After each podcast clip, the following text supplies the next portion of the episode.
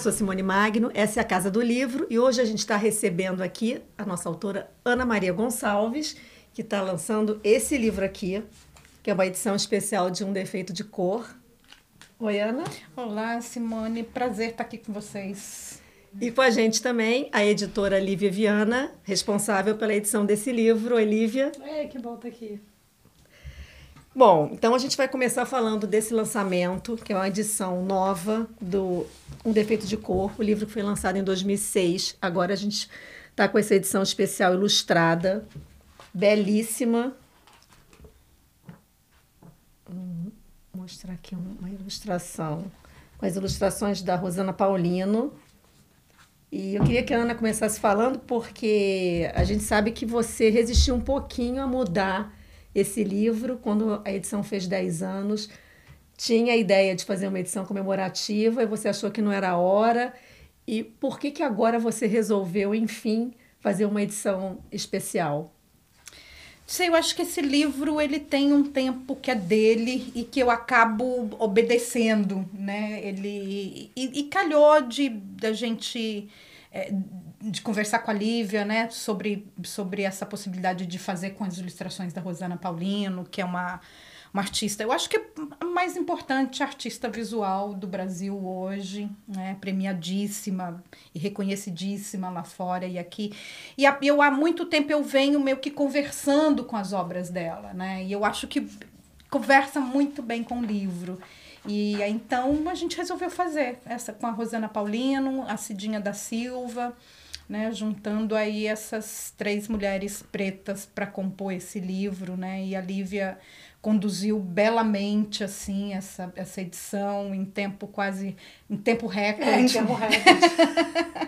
né? Então começou com um sonho, né? E se a Rosana Paulina topasse? Exatamente, lembro. Foi uma coisa e, assim, é... tomara que ela tope. A gente é... não sabia se ia rolar e claro que ela topou, né? Como não vai topar? E eu morrendo de medo de falar com ela, né? Eu falava, gente, eu não tenho nem coragem de pedir isso pra Rosana. A Lívia, não pede, não, fala é, assim, fala. Vamos tentar. É, e aí falei, a Rosana foi super receptiva, né? Então fui, marquei com ela de, de ir até o, ateliê. Ela me mostrou algumas obras, né? Que ela achava que, que podia conversar com o livro, ela já tinha lido, né? E aí escolhemos essas, são 12 obras que são. Acho, acho que acabou, acabou que a gente aumentou, chegou, chegou a uns 14, porque não tem só a gente botou, acho que em mais, mais um lugar Isso, onde não iria né? entrar, a gente acabou botando. É. Mas a, a Rosana mostrou que estava disponível, o que tinha a ver, mas a Ana foi lá e, e, e foi atrás demais, né? Você garimpou, é. assim, a Ana foi profundamente, assim, atrás da, da, da obra da Rosana para ver o que que dialogava. E foi impressionantemente difícil de escolher, porque era muita coisa que dialogava com a obra da Ana. Era, dava e, vontade de fazer um livro sobre a Rosana pra, é. ilustrado é, com defeito de cor, né? E hoje, quando você pega esse livro e folheia, é, é. muita gente vai achar que foi feito para isso, né? É. Que essas obras foi, foram feitas para isso, mas é, um, é quase que um roteiro visual que a Ana fez para o livro. É um, uma obra na abertura de cada um dos capítulos, são dez capítulos, né? mais essa, essa sobrecapa, página de abertura e o índice. Isso. E esse livro, é, a gente falando dele também não só do, desse projeto visual, mas o livro que é um livro que já é uma referência né, histórica. Ele recentemente foi incluído também entre os 200 livros para se entender o Brasil nesses 200 anos de independência. Ele ficou em sétimo lugar. Quer dizer, é um livro que mexe com muita gente, né? É. E, e não só aqui, né? Assim, ele é, é, leitura obrigatória de, de alguns departamentos de African Studies nos Estados Unidos, né? Porque uma das coisas assim que eu, eu morei oito um, anos em New Orleans, assim, eu fui para lá como escritora residente, né? Os alunos iam ler o livro e e eu fui ficar um semestre para meio à disposição deles, né, para quem quisesse fazer a leitura e conversar e tudo. E aí acabou indo para outras, acabei indo para outras universidades que acabaram também adotando o livro. Então é, é, é uma, eu fico bem feliz de ver esse esse caminho dele, né, sozinho e um caminho bonito, eu acho que é um caminho bonito de ser traçado, né? As pessoas vêm falar que, que se emocionam, que aprendem, né? Que é, e, e eu acredito pela, pelo tamanho dele, né? É uma jornada, até o tamanho ajuda a ser uma jornada transformadora. Né? Então ele estava merecendo essa, essa edição que tá linda. Estou muito, muito, muito feliz. Sim, a gente vê um monte de gente apaixonado por ele que acho que vai comprar o livro de novo porque tem essa essa edição especial mesmo, né, para aquela coisa de guardar para colecionador. Né? É. é. Quase um livro coffee table book. É. Sim, sim, para mesa assim de Exatamente. De centro, né? Agora, essa edição, além de, da edição do livro, ele também tem um diálogo com a exposição que está em cartaz no Museu de Arte do Rio, que é a exposição inspirada em um defeito de cor, que além de ter. É, tem Rosana Paulino também, né? Tem na, Rosana né, Paulino. Na, é. na exposição, mas também tem obras de 100 artistas, de quatro, são 400 obras, né? Como é que foi essa é, fazer essa exposição porque você também é uma das curadoras né? como foi esse trabalho de levar um defeito de cor esse texto que você fez para a arte é, ao longo dos anos as pessoas sempre me disseram que, que fizeram que faziam muita coisa inspiradas no defeito de cor né teatro artista visual cinema clipe né ele tá eu acho que ele que ele, ele lança uma certa faísca assim no, na criatividade também em querer conversar com o livro, né? E quando o, o Marcelo é, e a Amanda, né, os curadores lá do, do, do Mar, me chamaram, acho que foi em fevereiro, né? É, primeiro eu fiquei assim, eu falei, gente, eu não, não conheço muito de, de arte visual. Eu falei, o que, que vocês esperam de mim, né? O que, que, que, que eu tenho que fazer, né? E aí eles falaram: não, vamos, a gente vai conversando, a gente tem aqui a equipe de pesquisa, fazer seleção de, de algumas obras, né? De alguns artistas, você propõe né, coisas que, que você gosta e vamos montando a, a exposição. E foi um processo que eu amei. Quero também virar curadora de, de obra de arte, assim. E, e é uma, uma. Ele traz uma inovação que eu acho que, tanto com, art, com obras é, tem né, obras já pré-existentes e algumas obras foram comissionadas especialmente para exposição. Né? Ele reúne mais de 400 obras de 117 artistas, uhum. Sendo que desses 117, 114 são artistas negros. É, eu acho que isso é algo assim também bem marcante, né? Quase não, não sei, quer dizer, não vou dizer que nunca existiu, porque não, não pesquisei, mas enfim, eu não sei de uma exposição né, que traga essa quantidade de artistas negros, desde gente que é a primeira vez que está expondo no museu e que né, há obras de artistas já reconhecidos, como a Djanira, como Abdias do Nascimento, né, a própria Rosana Paulino. É, nossa, eu, assim, eu sou péssima de falar os nomes, mas é, por é favor. muito impressionante como é. tem desde o pessoal da, do contemporâneo, né? Pamela Castro, que tem, tem um, um, trabalho muito é, original.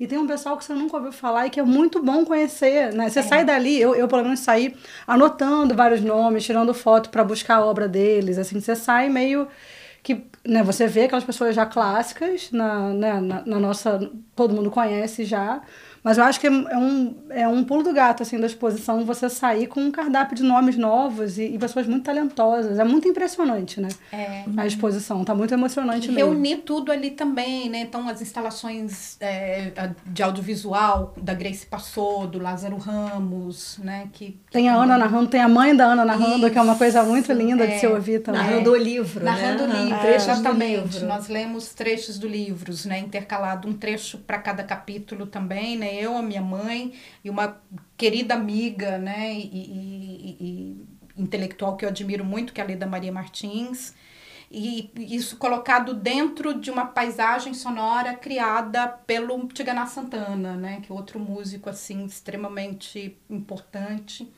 Né? Então ele criou toda uma paisagem. Então os trechos que a gente que a gente lê depois são traduzidos para o iorubá e também estão lá nessa paisagem sonora, né? E o Tiganá. Então, ou seja, você se.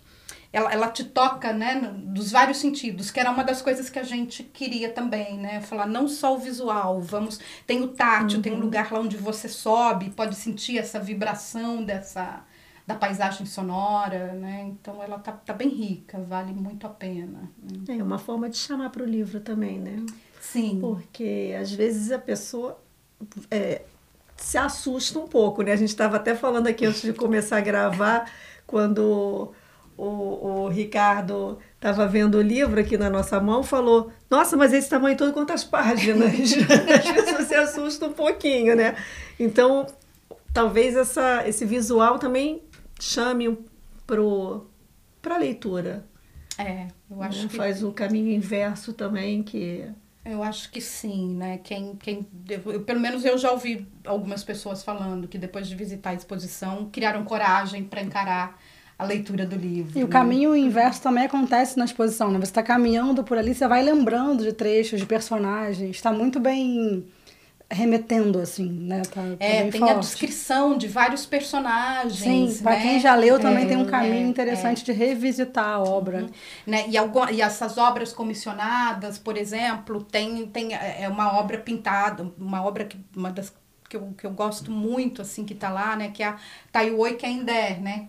Que foi pintada inspirada numa cena do livro, né, em que as duas personagens uhum. gêmeas estão dançando com a mãe no mercado, né, em, em Uidá. Ela com, com as duas filhas amarradas ao corpo, assim. Então, essa, essa peça tá lá. Então, ou seja, né, uma coisa... É, você vai lembrando, você vai sendo remetida aos personagens, às histórias, a locais. do livro é. mesmo, né?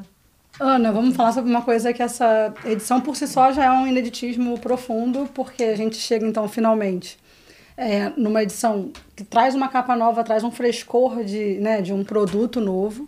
E ao mesmo tempo a gente chega também em e-book, o livro não existia né, em e-book, agora a gente está disponível para e-book, isso também é, uma, é, um, é uma, um grande feito da nova edição.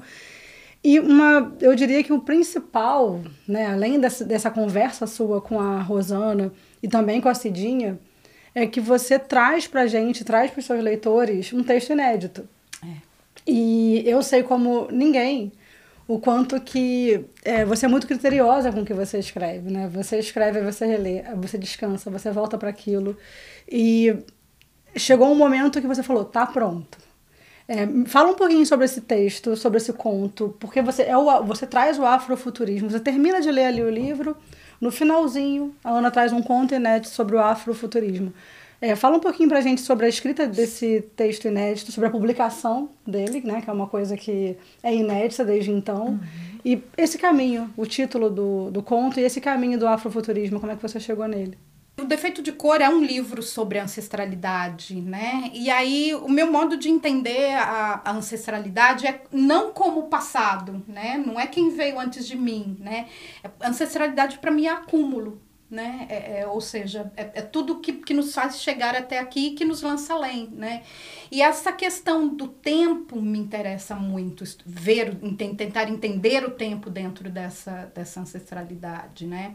E eu gosto, e aí eu gosto muito do trabalho da Deda Maria Martins, que eu, que eu citei, né? Que uma das que gravou um dos trechos do, do, do livro para lá para a exposição, né? Ela tem esse conceito de tempo espiralar, né? Que é o tempo que, que, que, tá, que volta, né? Que é o tempo que gira em torno de si. Né, que, que, é, que é diferente dessa linearidade que a gente entende como tempo ocidental, né, que, e aí, então, eu queria falar de tudo junto, né? Se você for pensar, por exemplo, em termos de. É, é, ou seja, eu sou, eu, eu carrego parte dos meus ancestrais comigo, ao mesmo tempo em que eu carrego é possibilidade de existência futura, né? Ou seja, então tá tudo junto aqui no presente agora, né? Tanto os que vieram antes que de mim, quanto os que podem vir, né? Quanto os que virão depois de mim, né? Então eu queria trabalhar isso nesse tempo, né? Ou seja, essas histórias interconectadas, né? E essa possibilidade de, de histórias e de futuros do IFA também, né? Eu acho que a gente tá aí esse 16 anos, né? Não é, não é coincidência, né? Eu sempre falo, não é coincidência aí, é Exu. Né? Porque é, são 16, se você for pensar no jogo do Ifá, 16 Odus, né? E 16 vezes 16 dão 256, que são as únicas possibilidades de histórias do, do Odu, né?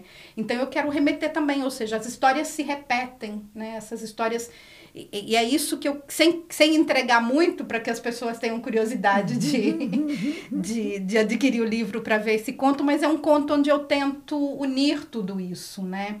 E incorporar o sagrado né, ao, ao cotidiano né? Porque eu acho que as pessoas do axé, principalmente, tem muito disso, né? Ou seja, a vida religiosa não é separada da vida é, profana, não sei se pode chamar assim, da vida da vida aqui cotidiana, uhum, né? Uhum. O, o, sagrado tá ali imbricado em tudo. Então, foi uma tentativa de colocar tudo isso nesse conto e assim com muito medo de escrever, porque é, eu fiquei assim completamente paralisada sete, durante mais de sete anos depois de lançar o Defeito de Cor, porque eu não esperava a recepção que ele teve, eu não esperava o sucesso dele.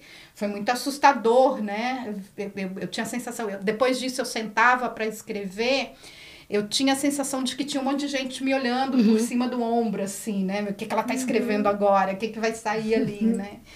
E então, assim, eu acho que eu tô perdendo medo, né? E perdendo medo principalmente também de narrativas curtas.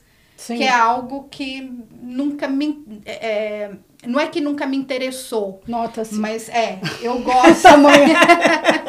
eu gosto de livrão. Eu sou assim, eu olho um livrão, já fico muito. Dá pra ver. É, muito interessada. Você gosta de ler também livrão? Sempre. Era, era é. uma coisa. Eu tenho a sorte de ter uma mãe leitora, né? Então, e, e teve uma época em que eu morava numa cidade pequena, interior de Minas, e a minha mãe tinha uma biblioteca bem razoável, assim. Teve uma época que eu acabei de ler os livros da biblioteca da cidade, que eu podia, e falei, mãe, eu vou ler os teus, né?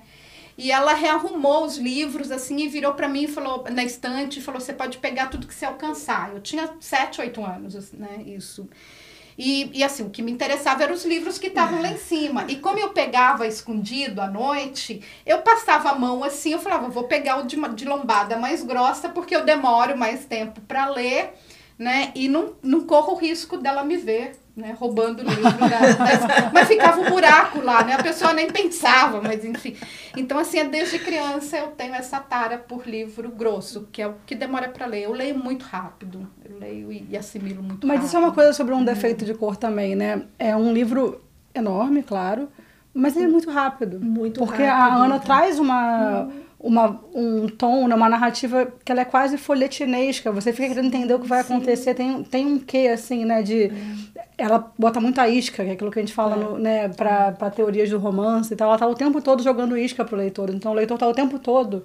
Não dá para você dar um, você viajar ou para você se entediar.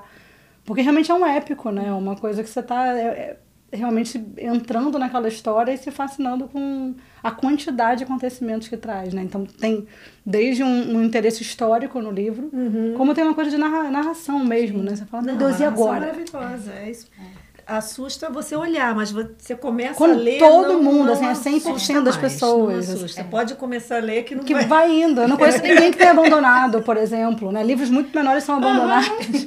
Eu não conheço ninguém que abandona, porque realmente você vai sendo enredada por ela, né? É uma coisa muito impressionante. E o, e o conto tem isso também, sem dar spoiler, mas tem uma especificamente uma hora no conto que você leva um susto. Você fala, meu Deus, o que uhum. aconteceu? E isso é típico de quem sabe contar história, né? Que é fazer aquelas reações que o leitor tem de. Né, dá um, um susto mesmo. No meio da leitura você fala, meu Deus, o que ela botou aqui pra gente? Você dá uma. É realmente é fascinante essa capacidade que a Ana tem de contar a história, né? De, de te entreter ali junto com tanta outra coisa. E é isso que eu falo que eu que eu sou, né? Quando as pessoas falam assim, eu sou uma contadora de histórias, né? E, Você. e é isso que, que me interessa fazer. E como contador de história, né? Eu acho que essa é, um, o que eu quis fazer foi sumir do livro, né? Tem, eu, eu, ou seja, foi um livro, uma história que eu trabalhei, eu, eu, gosto de contar, porque as pessoas acham que escrever é fácil, né? Mas assim, eu sou uma escritora de reescrever. É, é o processo que eu mais gosto. Né? Então, eu reescrevi o defeito de cor 19 vezes do zero. É, é, é, do zero? Do zero, do zero.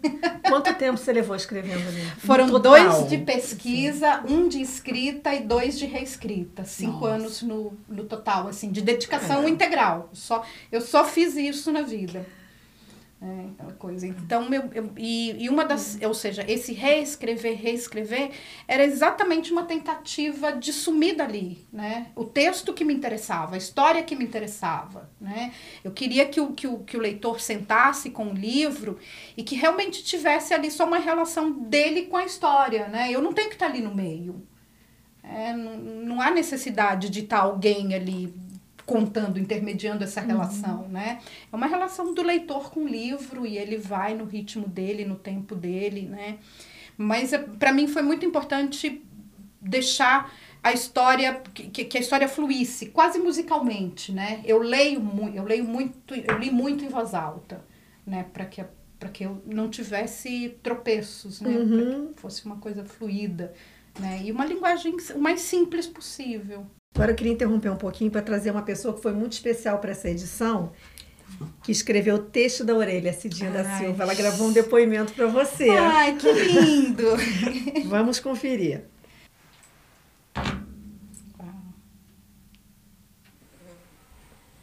Um defeito de cor é um livro de trânsitos e conexões, de trânsitos que nos permitem conexões com o que veio antes, com a ancestralidade, com um imaginário que nos cabe, um imaginário que nos deixa confortáveis né, com aquilo que somos, com os lugares de onde viemos e para onde vamos.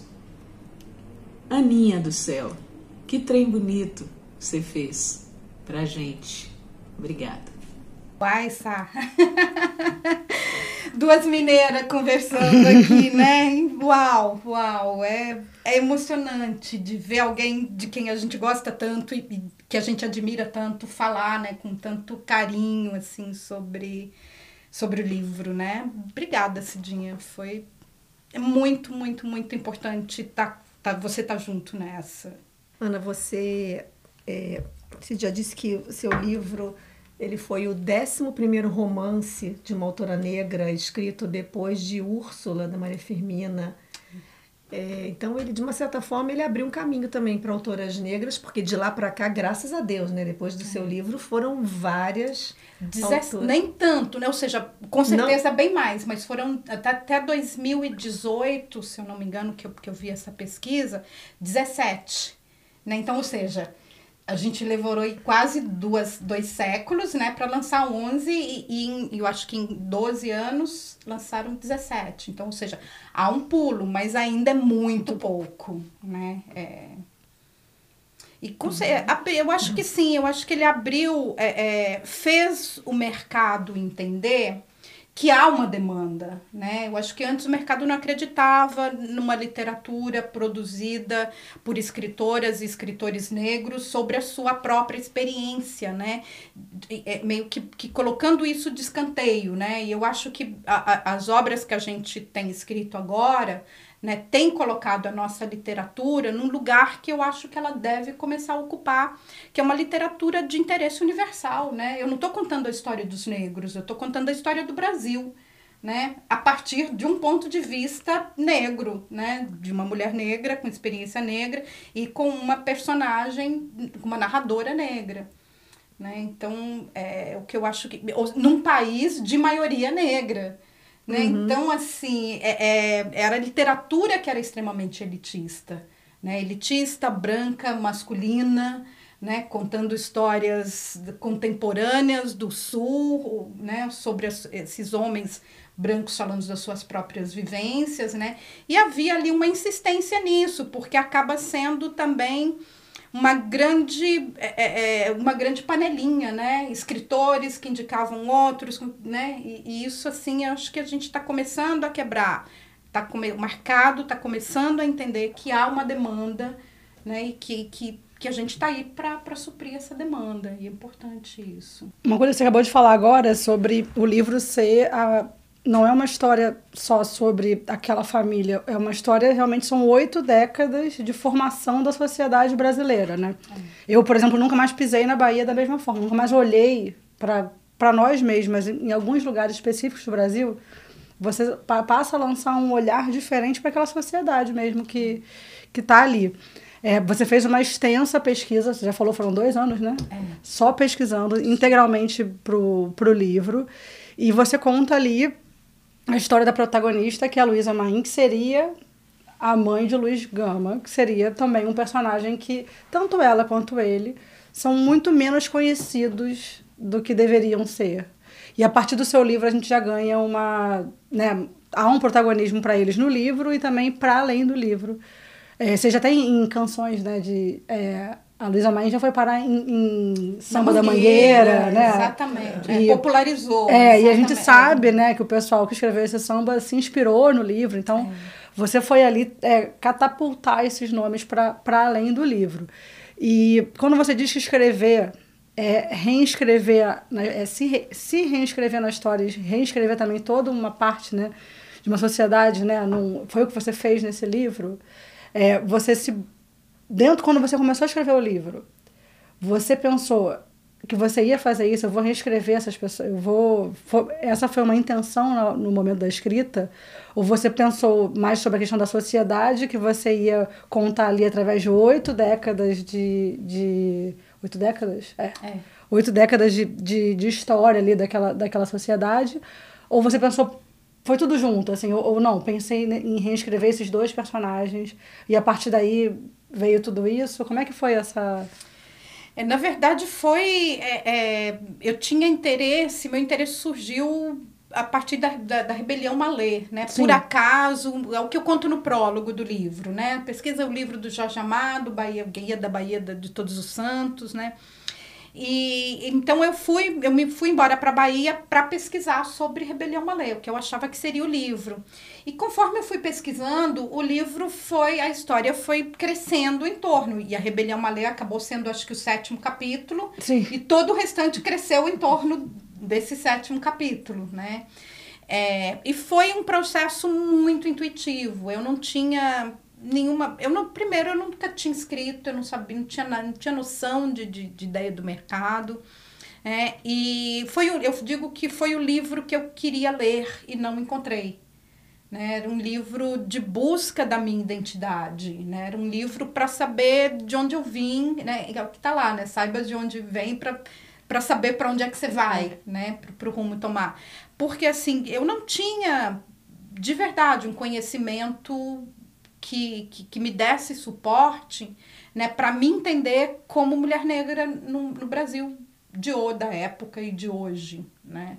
Então, assim, foi pesquisando e escrevendo o livro que isso foi para mim. Então, é, ou seja, era o livro que eu queria ter lido e o livro que eu queria que, ah, é, que eu queria escrever para minha mãe ler também, né? Minha mãe é minha leitora ideal, né? É a única. Então, assim, eu tô escrevendo, eu não penso em mercado em leitora, o que tá. Ou seja, eu, né, é a leitora que eu confio, né? Foi a, a leitora que eu cresci vendo ler o tempo inteiro. Então, alguém que, que tem uma bagagem que, eu, que, que vai me dizer que se, se tá bom ou não, né? E disse, né? E disse muitas vezes, né? E ela foi dessa a minha escrita, essa escrita, ela acompanhou lendo página por página assim, e dando palpite, brigando comigo quando acontecia alguma coisa na história que ela não gostava, né? Então foi a minha interlocutora e a minha leitora ideal ali. Agora fora disso, eu não tinha a menor ideia. Eu nem sabia se ia ser publicado né? Eu queria escrever, eu sabia que eu precisava escrever, eu queria, queria escrever e depois ver o que, que, que era isso. Mas foi um livro para mim e um livro inspirado e querendo agradar a minha mãe. Agora, para encerrar, eu queria te mostrar um outro depoimento de uma pessoa muito especial para essa edição, que foi a Letícia Quintiliano, responsável pela, pelo, Pelo projeto gráfico. gráfico. Ela gravou um depoimento para você também. É de uma riqueza muito especial poder unir duas joias assim tão importantes num, num lugar só. Essa joia que é o texto da Ana Maria, essas joias que são as obras da Rosana Paulino. Eu fico muito grata por ter participado desse projeto que é tão especial, que é tão rico para todos nós. Eu parabenizo você, Ana Maria, eu celebro você e o seu texto e a sua existência por ter proporcionado essa obra que toca tantos corações e que é tão especial para todos nós. Muito obrigada. Que lindo, né? Obrigada, quero agradecer a Letícia por esse trabalho maravilhoso que ela fez, né?